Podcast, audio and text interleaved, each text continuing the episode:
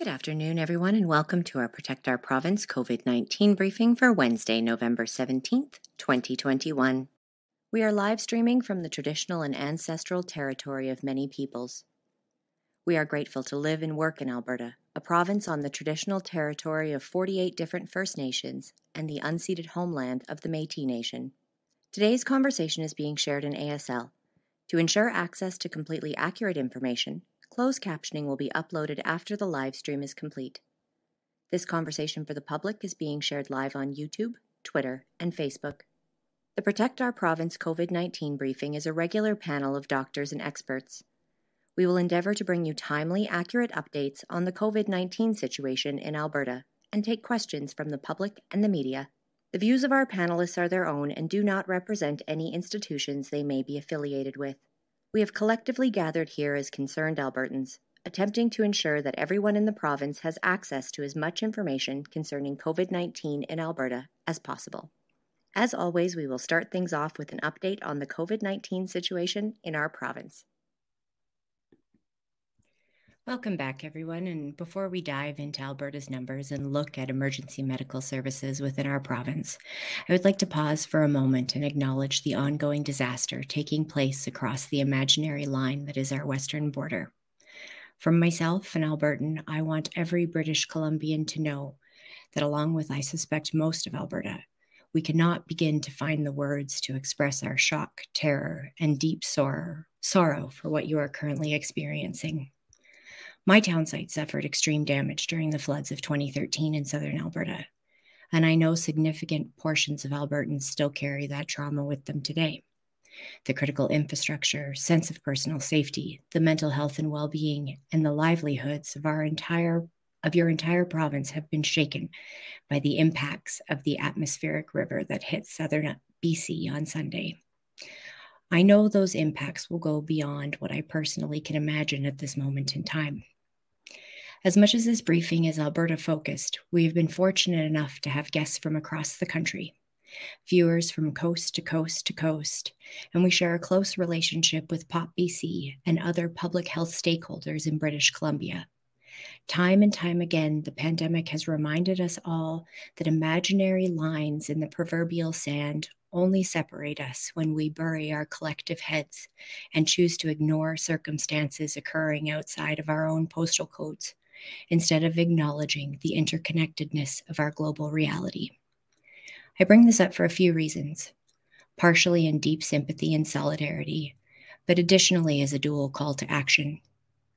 In June of 2013, the BC government issued an official statement of solidarity and support within 36 hours of the damage unfolding in southern Alberta. And within 48 hours, Emergency Management BC had formally offered support to Alberta and Parks Canada including a temporary bridge for the Trans Canada. And they had already at that point placed emergency responders in our province to bolster our services within the mountain parks. As an Albertan, I can't help but wonder where our public offers of support are. I'm big on actions Albertans can take. I've issued many calls to you all to let your voices be heard by our elected officials. I believe this crisis requires another one of those calls to action.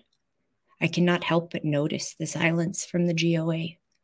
No official statement, not an offer of solidarity, condolences, or support, at least not that I've seen. A couple of questions in question period today, which, let's be honest, most Albertans don't watch, and a tweet from the speaker about 30 minutes ago. It's not enough, and it's not okay. Protect Our Province, Alberta has its foundations in advocacy, scientific accuracy, and public health. And make no mistakes, one of the largest, if not the largest, public health emergencies that is impacting us now and will shape our global health for the next century is the climate crisis, an emergency of epic proportions. As a province, we need to support our neighbors.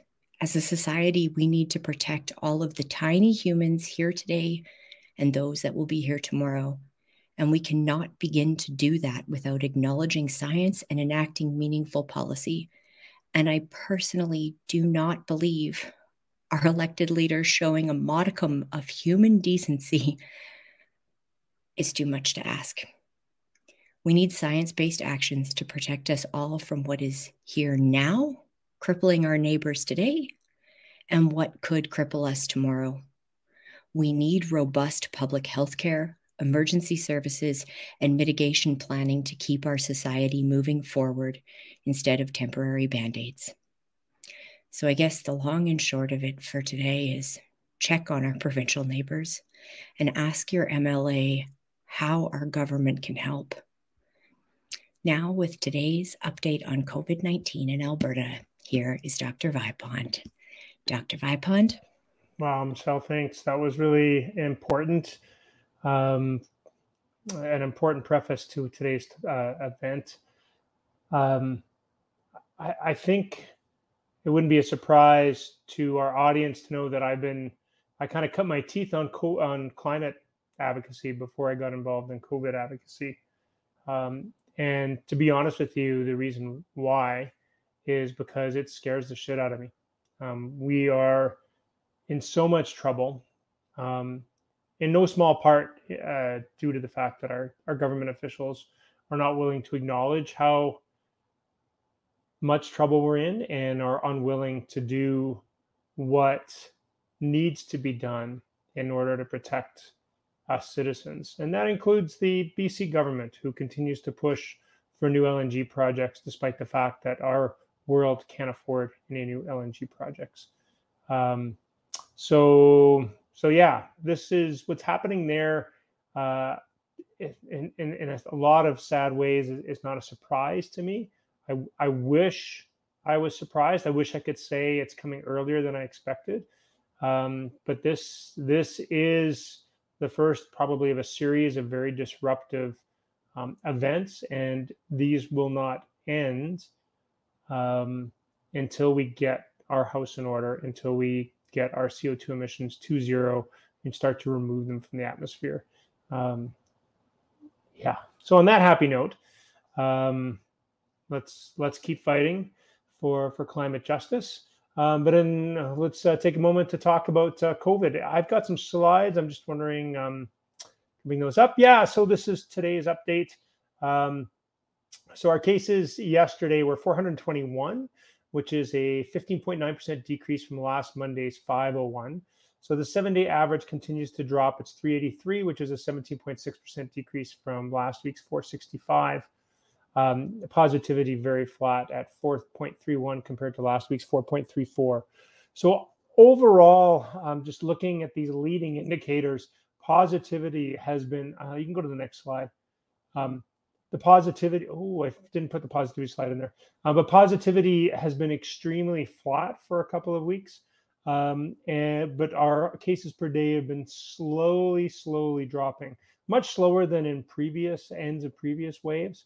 Um, I did a tweet storm about this uh, on Friday last, and basically, I my my personal belief is this has more to do with cold weather than anything.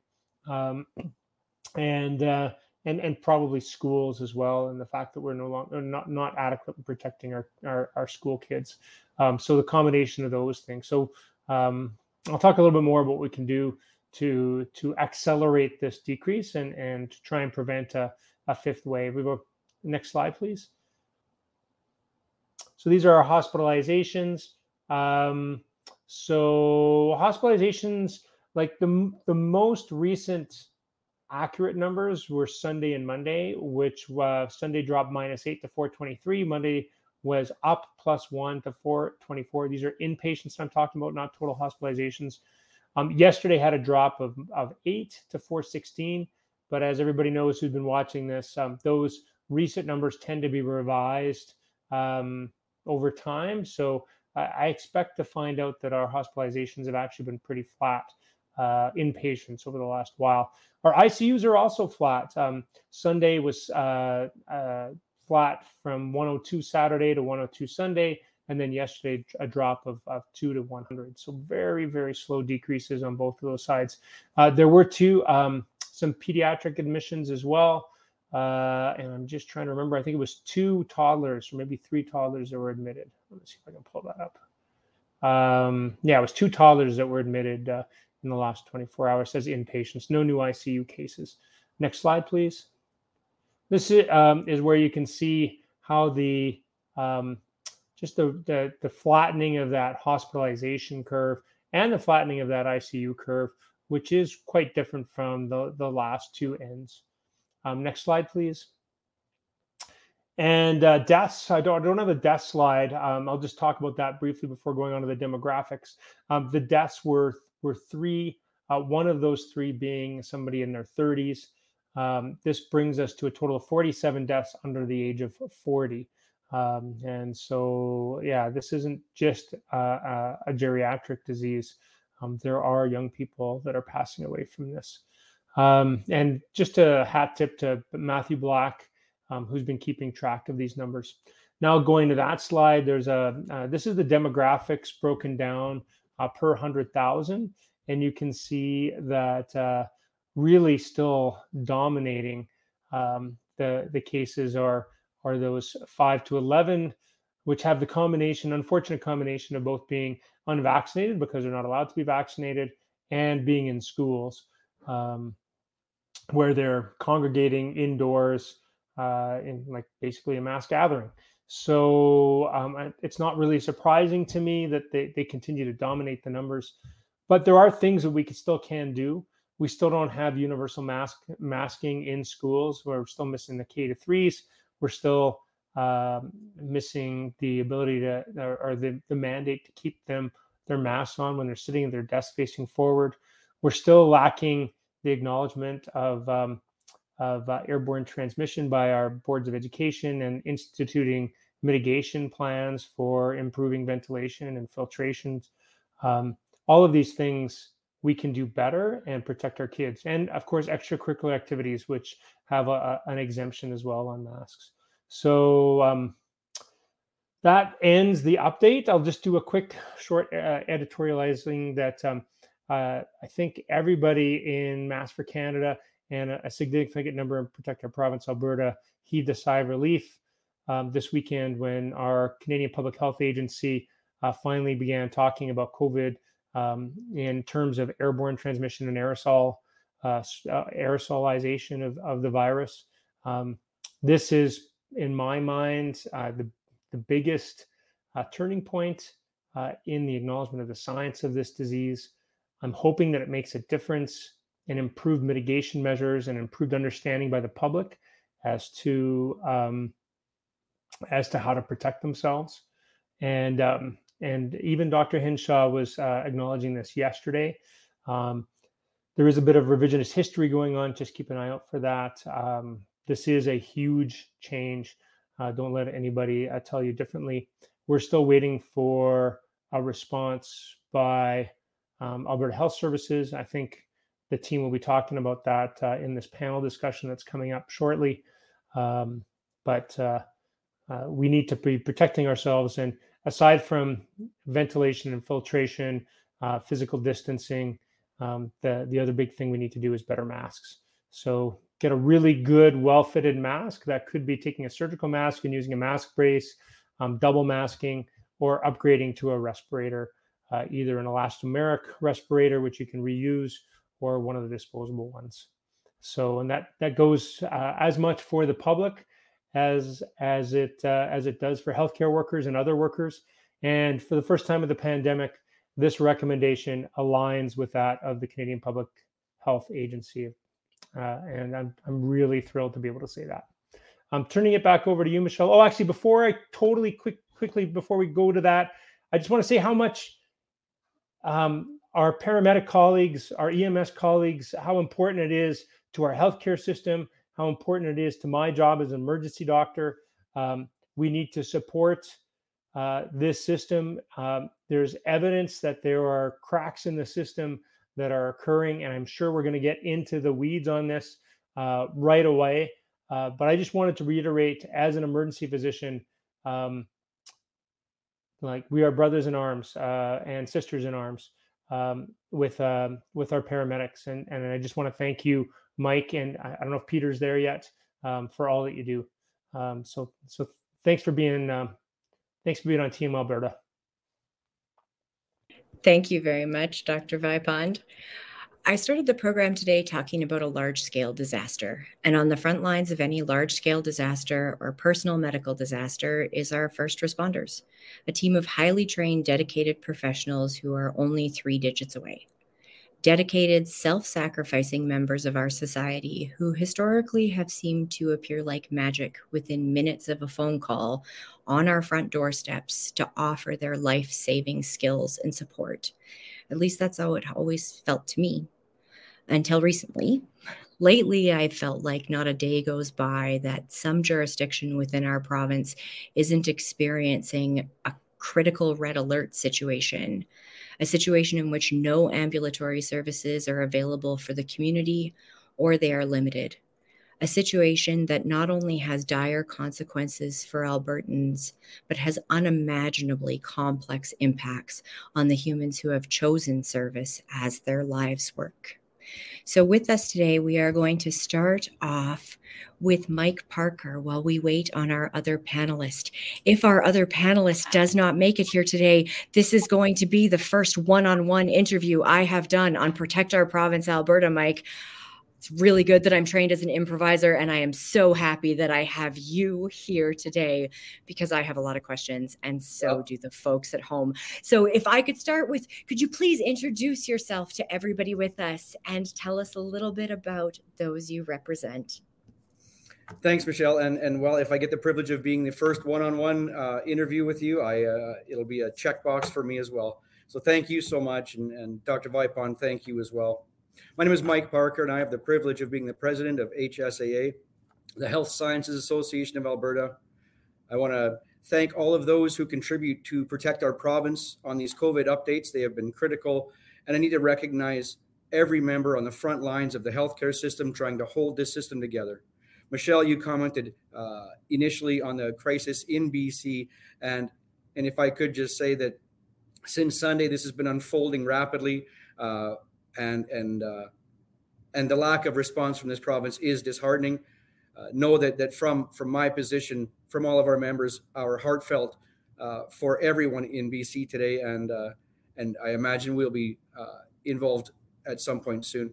It does impact all of us as members in this country, uh, and I like how you've identified we are a boundary list. There is nothing stopping this, and thank you for that. We know Albertans are being bombarded bombarded with misinformation and misdirection when seeking clarity on what's happening during this pandemic. And I appreciate how much time and effort you've put into trying to cut through the political motivated decisions, including the decisions to do nothing and to focus on the people of this province. Reaching out directly to Albertans like this is so important right now. Late this summer, HSA started an EMS page on Facebook. The purpose of the page was to give people a snapshot of what's happening in ambulance services in their small communities and municipalities. Within days, we had media from across the province who were contacting us to do stories like red alerts or ambulances being dropped altogether in their communities because there aren't enough paramedics to staff the ambulances. Even better than that, people started using the information to engage their elected officials. And now municipalities are holding town halls as we start to see demand from them for the province to do something, anything during this crisis. And friends, we are fully a crisis within a crisis in Alberta. Albertans can no longer be assured of an ambulance to be available for them when they call. And even if there is one, it could be coming from over an hour away. COVID has made a bad situation even worse. And now that the weather is getting worse, which always leads to an increased calls, but this has been getting out of hand for a long time. And we have heard smoke, we have heard increased temperatures, opioid crisis, COVID crisis, you name it, every other reason except we don't have enough people to respond to the calls that are coming in. Here's a quick rundown of the information that we were able to gather from our HSA EMS Facebook page. And I'm going to go back to last Friday, ending 0600 yesterday morning. So not even a full five days. Here's what we saw over 214 paramedic shifts that are unfilled in this province. There are 48 code reds in 19 different communities. In Airdrie, there were nine, Cochrane, seven, Calgary, six. There are also what we are terming rolling red alerts. And they happen when multiple communities around one major center all start going code red. And here's the example in Calgary Calgary goes code red, and so does Airdrie, and Cochrane, and Okotoks, Black Diamond, High River, Prentice, and Strathmore, all reporting code red all at the same time. Ambulances were dropped entire shifts in eight separate communities, including four times in five days in the community of Caroline. When resources are spread so thin, our response times begin to increase. And there were 22 incidents where ambulance response times exceeded 30 minutes. There were nine events where response times were greater than 60 minutes, including an ambulance being sent to respond to Calgary from the community of Vulcan, which is an hour and 20 away. From Lethbridge, there was a unit in North Calgary responding to a call. Now, in that scenario specifically, I'm not sure if Lethbridge came from Lethbridge or was trapped in Calgary because there was no other units in the area, leaving Lethbridge exposed. And here's what we need to do about this information it's provided to us on a voluntary basis. And that means that the numbers are low. And when you hear me say at least so many times, it's because that's how it works.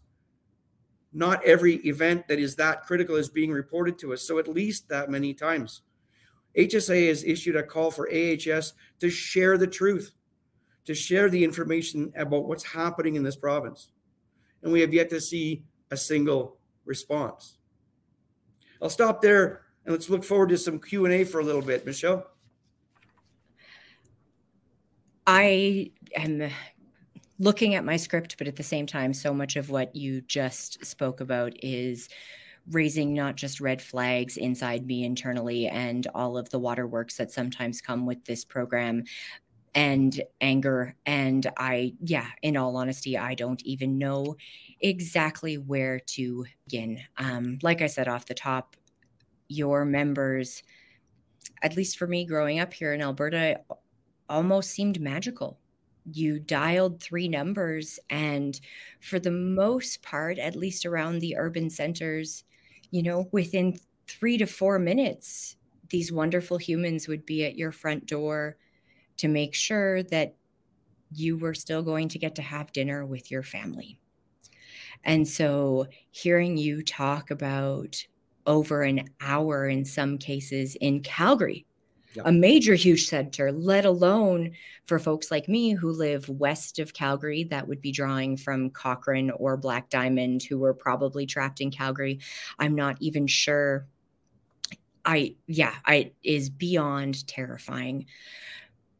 When so, you, with that, you, oh, yeah, please, Mike. I was going to say, uh, in, in the region that you've described, when you see a Kananaskis responding first unit in lights and sirens from Kananaskis to Metropolis of Calgary, that that is a real scenario that does happen.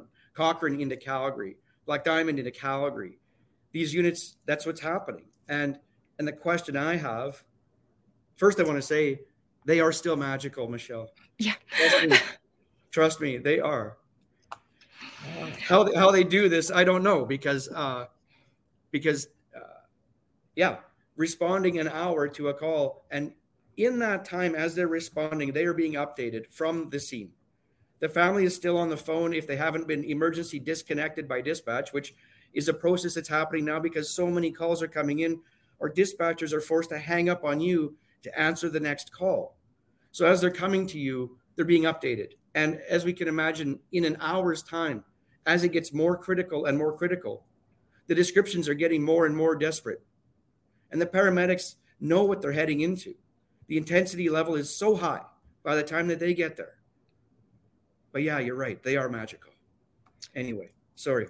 No, um, please don't apologize at all during the time that we have together today. Let's talk about that for a minute. Um, how are they? How are they doing? We hear a lot of news stories, um, but we also hear a lot of unfortunate silence. I think yeah. um, with the odd sort of mention of lack of access to support. Yeah. Obviously, with over 214 shifts unfilled this weekend, we are looking at humans who are stretched beyond a breaking point. Um, I read an article today that told me that most first responders have access to three hours of paid mental health support, like with a counselor um, during a calendar year. So the, the EFAP program offers you a telephone call counseling or a or a Skype counseling system. You're right. It's it's it's nowhere near what's needed. It's almost embarrassing that we that we have that as a as a piece to support our people. There is there is uh, still a little bit of hang on in our legislation that says that paramedics do have access to presumptive PTSD. The downside is you have to be diagnosed with PTSD, right? So instead of protecting us before they get injured like this under the mental health strains that they work under, well, it, it's it's at least it's a step that there is some support all of the supports for the remainder of our members was wiped out in, a, in an act of repeal from the current government, where they took away the access to presumptive care to our other allied uh, workers that are on the front lines today. The OT piece is is is such a, a difficult one, and and I'm going to try to coach myself here, Michelle. I'm I'm going to do what I can. You're, you're making it feel very comfortable to give you to give you the full perspective here, but when a minister says I'm going to release the cap on overtime, well, as you can imagine, there's already 200 and some odd shifts that are vacant. Overtime isn't going to change that. And the 10 or 15 phone calls every day from staffing for these folks saying, come back in for overtime, come back in for overtime. You know the system is failing. You know that if you put your uniform back on and walk back in, you're walking back into an absolute crisis where 30 and 45 minute response times are the norm, where you can't find time to eat a sandwich or or have a restroom break because the tones are going off for the next call before you've cleared this call. And this is the environment they work in where you are going from high intensity to high intensity. And in some point you need to maintain your compassion because nobody got into this job to be at that intense level for 12 plus hours a day. And when you call because your mom has a, a hip pain you need the compassion of someone to walk in. And they are coming off of such an intense three hours prior, or who knows what. And you name it, the worst nightmare is what they see daily. That's their job. And, uh, and they're going to come in and try to find that level of compassion when, and again, this, this sounds so simple. They haven't had time for a bloody coffee or a sandwich. And and just to step off the ledge for a second and reset your mind so you can step back into that world and help again is is is a it's frustrating. And what and, and when i hear from them the the anger the frustration is a symptom of of a greater issue of of their uh, intense intense burnout that they're facing yet they want to do the job.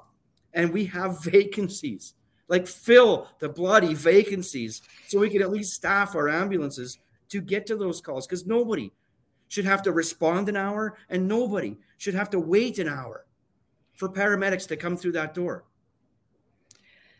On that note, is this a situation that is unfolding from coast to coast to coast, or is there a uniqueness in terms of the number of vacancies that are happening in Alberta? That that is that is a great question. Do we see a rise in call volume across the country? What we see is a decrease in investing in our frontline services in healthcare, globally. We see a reduction. We see a move to privatize. We also we also see this when you have a career that burns you so hard. Uh, our members aren't surviving a career's worth of time. And so there's a decrease in members because they just can't maintain a career's worth of service anymore.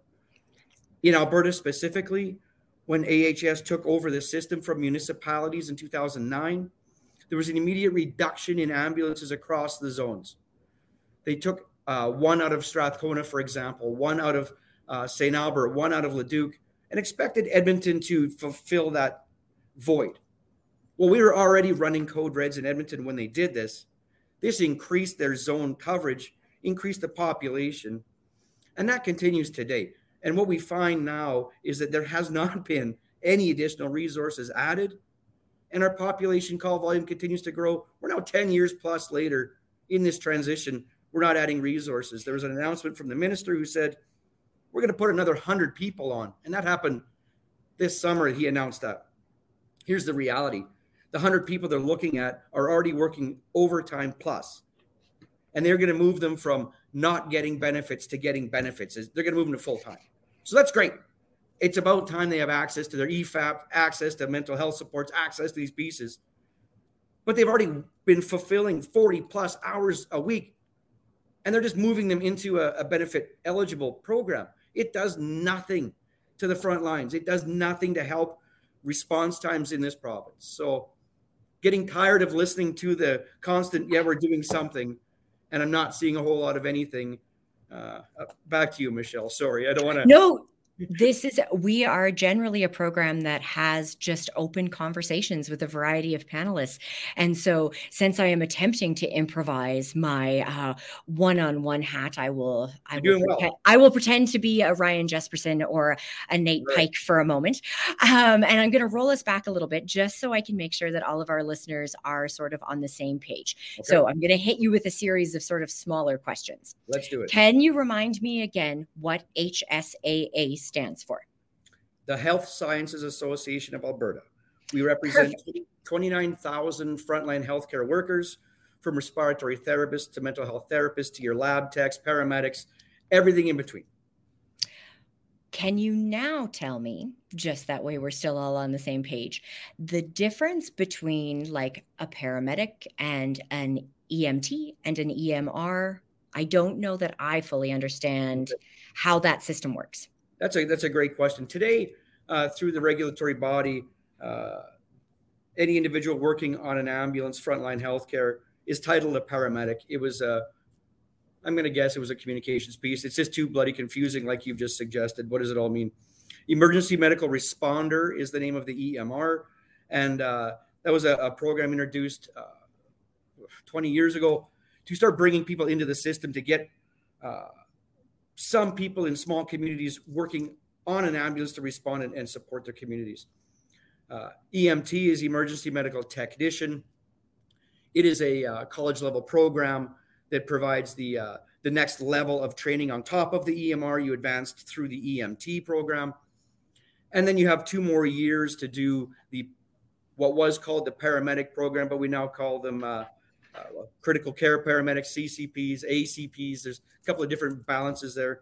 Uh, some other provinces have different jurisdictional lines on how they define them, but the, the highest level being the critical care paramedic. You might find those working on some flight crews. They have a little more advanced training for some more advanced equipment. The, the main system out there requires advanced care paramedic to be on an ambulance, giving it the advanced care level, uh, and working uh, hand in hand with EMTs or or critical care or sorry uh, primary care paramedics as well. So these are the different phases of of it. And what we see a lot of the time now we're using the term downgrading which is it's just difficult to explain it but when you don't have a paramedic to get on the ambulance and what i'm talking about is a primary care and an advanced care. So when you don't have an advanced care paramedic on the ambulance you downgrade it to a primary care level. Uh, there are less pharmaceuticals being uh, accessed by that level of training. So uh, rapid sequence induction or, or any of these other pieces that, that you'll find on a critical care or advanced care are not uh, accessible through a primary care. And I hope I haven't walked myself into a circle here. But uh, there are different levels. Let's just say this: there are different levels of training. Uh, the the upper levels would be the advanced care paramedic, partnering with a primary care paramedic, and uh, for the most part, our front lines of, of EMS, uh, there are not that many uh, EMRs or emergency medical responders currently in the industry or left in the industry, for lack of better terms. There are a few, but not too many. Okay, I think that this is good. I am following along, which leads me to believe that other folks will be following along as well. Okay, so as a human in Alberta, could you talk me through? We sort of did a big overview of it in terms of now how ambulances are dispatched from anywhere they happen to be, be available. Yeah. But could you talk me through what happened when I called 911 three years ago and what happens when I call 911 for a medical emergency now? Okay, that's a that's a great question. Uh, we have three dispatch centers located in the province today that dispatch ambulances.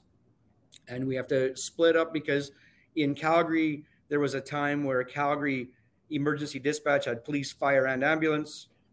That has been moved off. Uh, we're going to talk about two things here. We're going to talk about how that dispatch system was and is, and we're going to talk about closest unit response are two pieces that I'd like to cover with you. Love it. So today's today's dispatch model has all system EMS, whether they work uh, private sector service or municipals, or sorry, municipals like Calgary or Fort McMurray, or major centers like Edmonton and Calgary, are all tracked within one system. And if the Calgary Dispatch Center gets overloaded, they can uh, share calls to Edmonton if they have space, or share calls up north to the North Communication Center. And they, they exchange and kind of back each other up as the busyness rises. And I'll be clear with you again when I said emergency disconnect protocol means I am so busy in this center. There are so many phones ringing. I have to say thank you. They're on their way and hang up, regardless of what we're talking about, because in the mind of a dispatch uh, communications officer, the next call is the most important. They cannot leave calls to go unanswered. I know what's going on in this call. I need to get to the next one, which requires disconnecting because they're so busy today. From that, they dispatch the ambulances and they use a closest unit protocol. The way we are different from three years ago, Lethbridge might have dispatched their own ambulances and then maybe Calgary dispatched their own, Red Deer their own. It's now all one system which I would argue needs some tweaks. Let's be crystal clear. And it's not from our frontline members. They are doing all they can in this system, just trying to get by. They've got the same pressures that the paramedics on the street are seeing every single day. But in this system, a closest unit now we're going to talk about. I'm going to take you back to the early 90s when I was on the street. I'm in rural Alberta, and I would answer the emergency phone in my own house and say, Hi, uh, regional ambulance. I will, I'll just leave the name of the town out. and I need to know which side of the highway your car has landed in a car accident because might be my private company, might be the other private company. We got to fight over whose ditch you're in. Today, closest ambulance is a fantastic concept. If you're driving past an incident, a pediatric cardiac arrest, hell yeah, I want the nearest ambulance coming. I want all of the nearest ambulances coming to my call. But what's happened is this is that once we start drawing in nearest ambulances, it becomes a uh, Camrose into Calgary, and then maybe a Cochrane, and then maybe a Fort Macleod. And now we've sucked the entire system dry. There are no close ambulances. So the concept of closest ambulance is great. They're not close anymore because we don't have any. And so that's where it, it gets odd. And that's why when I said earlier, you see Lethbridge ambulance working north Calgary.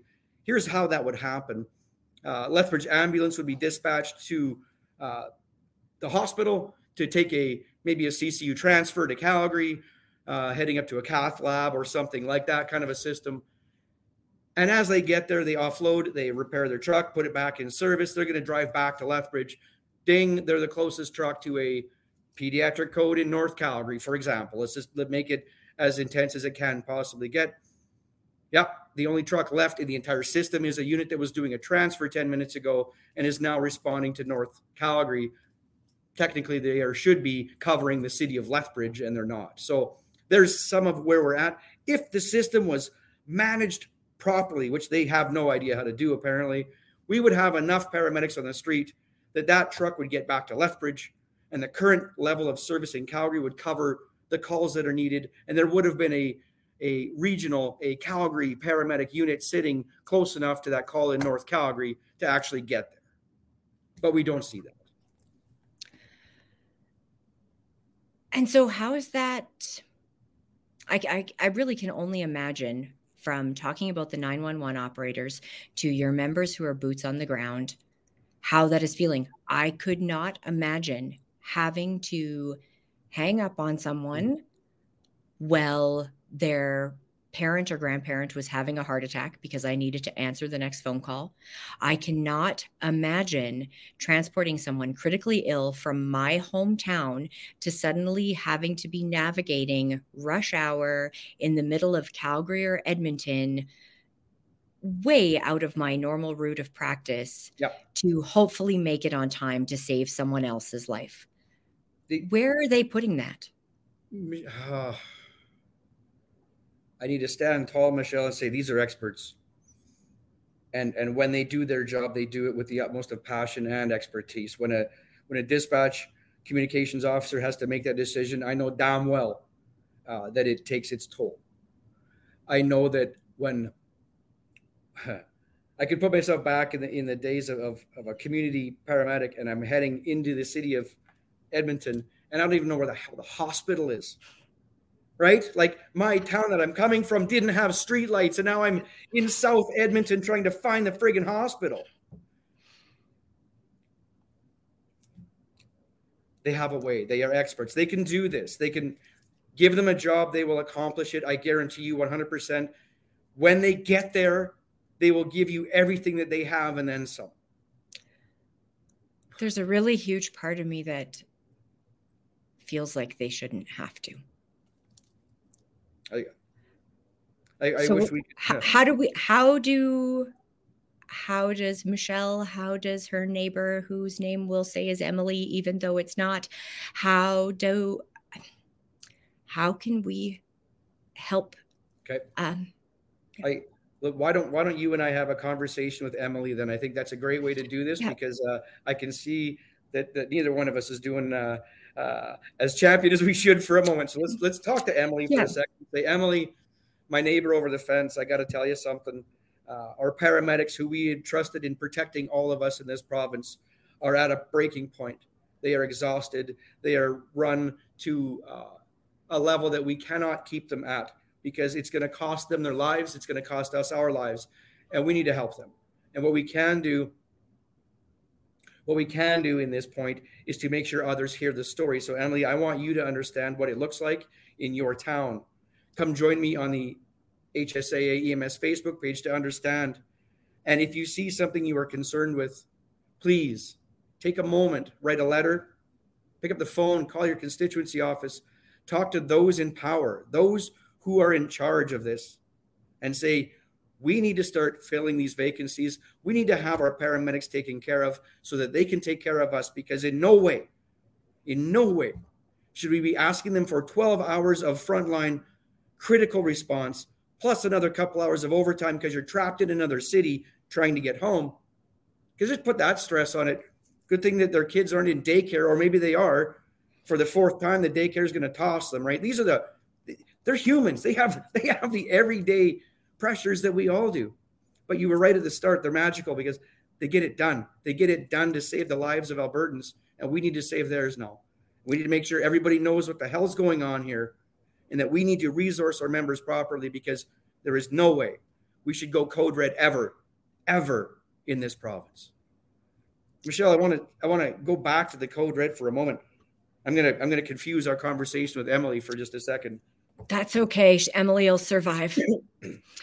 we'll, we'll send her a, we'll send her a postcard after this. Yeah. But, you know, I, I, I, was talking recently with someone about when we should uh, expect to see something like a code red. And here's an example: tornado 1987. That'll put us on a code red. The Humboldt bus crash in Saskatchewan. That'll put us on a code red. You can't staff to that level of intensity. I get it, right? We don't have, you know, that. But when code red is every hour of every day somewhere in this province, there is something wrong when it's become normalized. And we have to recognize that this is not normal or safe for us as citizens, for them as paramedics trying to get to us. They're driving lights and sirens. Hell, shut the lights off. I can I can hear the frustration. What's the point in driving lights and sirens for a friggin' hour? We can't be asking of this of them. So those expectations that Tornado 87 would push us to a point of disaster, yes. They have pushed us to the point of everyday operations has become that disaster. So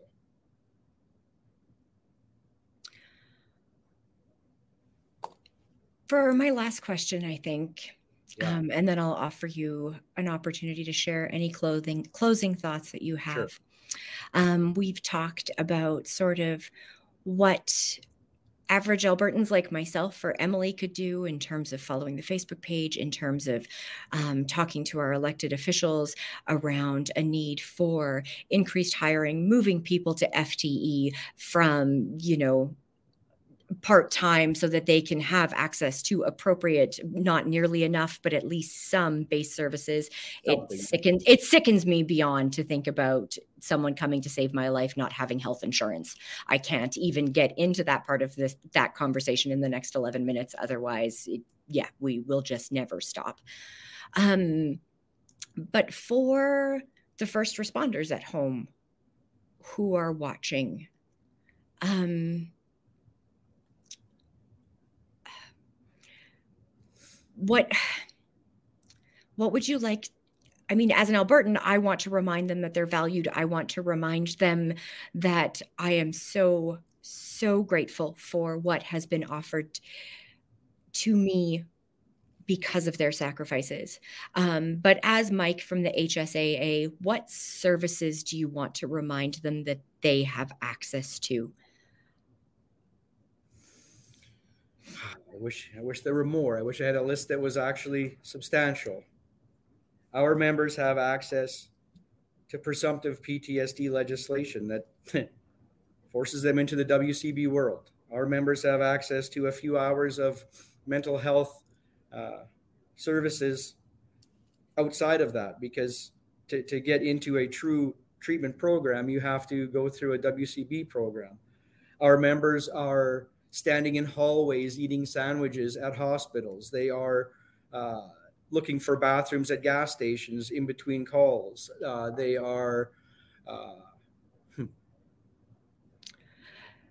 so, just in case anyone listening at home isn't aware, since we've gone into slang, um, PTSD does stand for post traumatic stress disorder, um, which we've noticed uh, a steep increase in first responders um, over the last few years, a lot due to 14 hours of nonstop high adrenaline urgent situations that are truly life and death. And you can't save everyone, no matter how gifted, skilled, trained, or otherwise you are. Some things just can't be turned around. Um, and that repeat exposure to extreme crisis, tragedy, and trauma can play an unimaginable and extremely significant toll on folks' mental health and well being.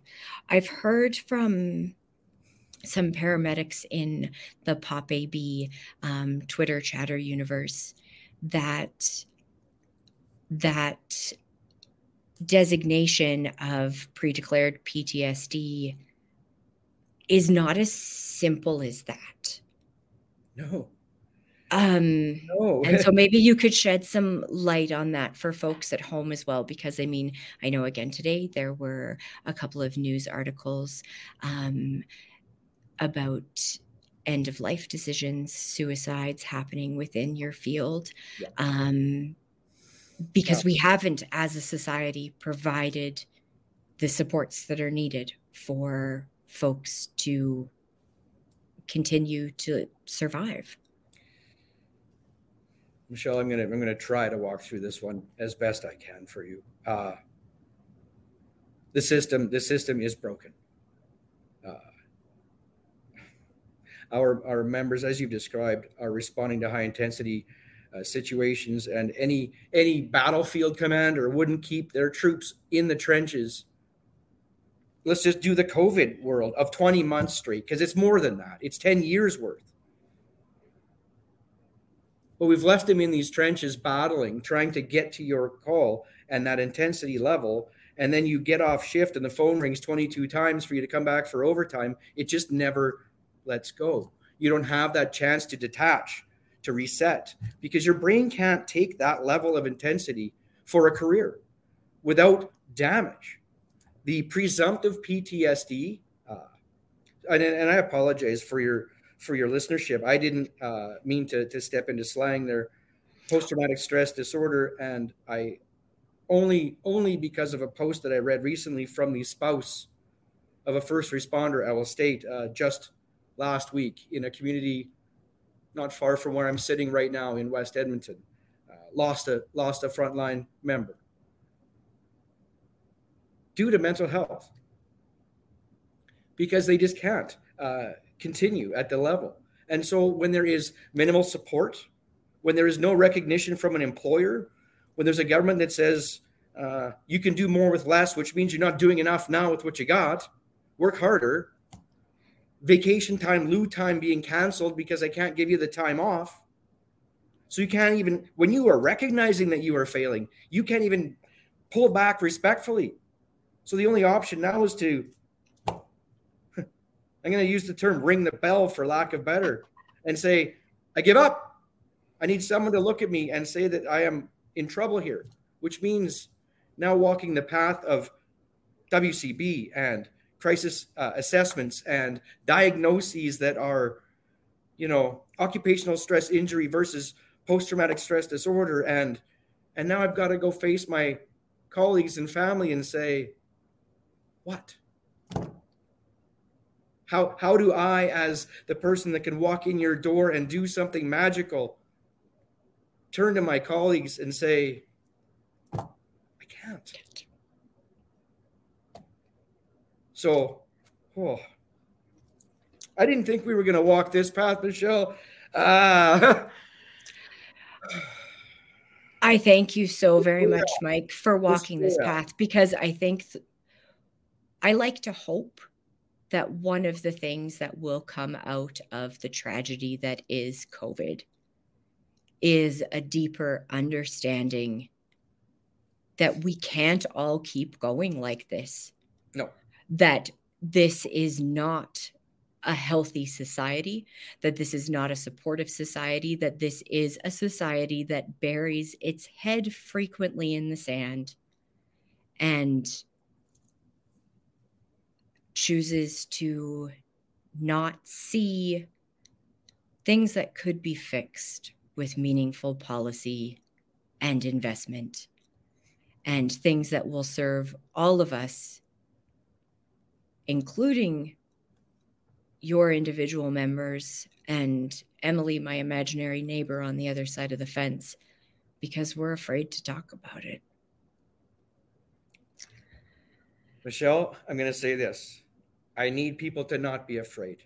I need people to stand up, be proud of their paramedics, be proud of the dispatch emergency system that we have, be proud of our healthcare system because they have been battling in this COVID trench for over 20 months and they're not giving up. They're still going to work every single damn day. And so when I when when you said, you know, any last words, I'm going to say this. Don't give up on them. Stand tall, protect our paramedics, protect our frontline emergency system, protect our healthcare system. Keep it in the public hands. Defend them. They are defending you with all they have. It has been my privilege, Michelle, to spend time with you. I don't think we've ever met before, and I hope we have an opportunity to have a one-on-one conversation in front of I don't know how many people again one day. But I want you to, to walk away with this. Be proud. They are out there putting their boots on the ground, uh, answering those 911 calls, receiving patients in hospitals, doing all they can to get you well and get you back to a life that you can be with your family and maybe even your neighbor Emily too. That's their goal. It had always been their goal, and they will do it as best they can. But right now, in this battle, they need everyone's help.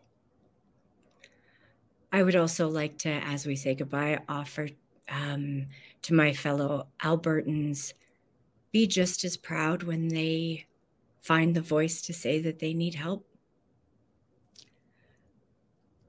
because I think that's the only way we stay on a path where we can access the help that we need when we need it is if your members have the robust support that they need to make it through every day.